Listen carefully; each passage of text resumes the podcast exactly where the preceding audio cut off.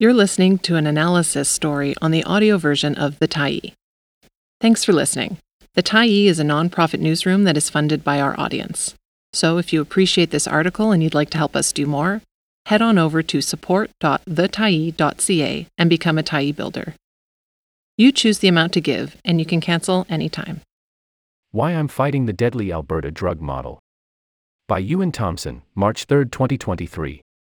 Addiction treatment is not a neutral field of medicine.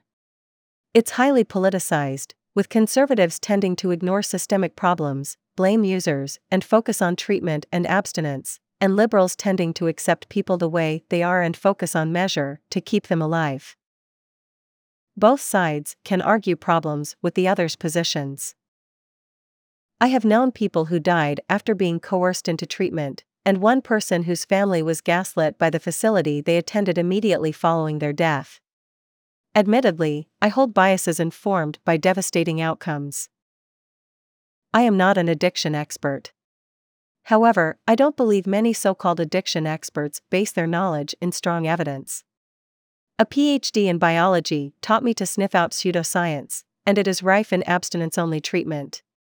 This holds particularly true in Alberta, which has become an epicenter of drug policy misinformation led by Premier Danielle Smith's chief of staff, was gaslit. There are many frequent examples of pseudoscience. Studies the government has relied on show survivor bias, showcasing only people who survive treatment while looking past the many thousands of participants who die. They fail to consider the material conditions that can give rise to substance use, such as abuse or homelessness, instead favoring over-intellectualization of recovery capital. And they relentlessly ignore the positive results of evidence-based practices like supervised consumption sites and prescribed regulated drugs. Instead, they focus on a misplaced obsession with diversion of prescribed drugs into the community and increasingly flirt with forced treatment as a means to solve houselessness, while ignoring the extreme risk experienced by people forced into treatment. They generally refuse to acknowledge that most people use drugs in one form or another, and abstinence is a tenuous idea infused with arbitrary moralism and racism.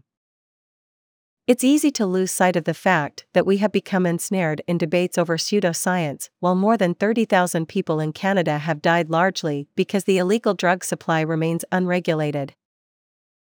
It's also easy to forget that there was no drug poisoning crisis before Prohibition began 115 years ago, primarily owing to political desires for control of racialized communities.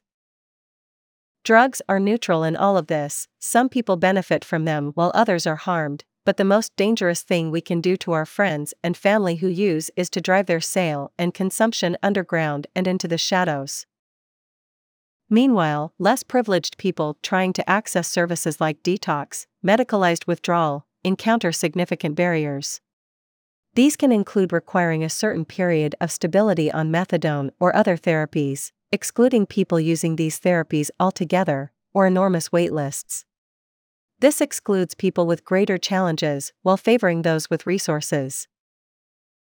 It seems that despite the professions of easy treatment access, the privatized Alberta model is built for those with money. Why protest the Alberta Recovery Conference?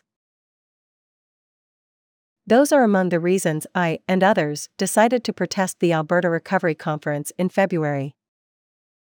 The ideas promoted at these kinds of conferences are central to the violence of North America's drug toxicity crisis. Attracting police chiefs, addiction treatment experts, and high profile conservative politicians with vested interests in the status quo, these events reinforce the institutional legitimacy holding back meaningful policy change. Organized by the Director of Community Development at Last Door Recovery Center, which for 13 years contracted an alleged abuser of women enrolled in a neighboring treatment facility, the recovery conferences draw considerable resources. Top sponsors included Alberta Health Services, the Alberta Government, Calgary Homeless Foundation, and Canadian Addiction Counselors Certification Federation.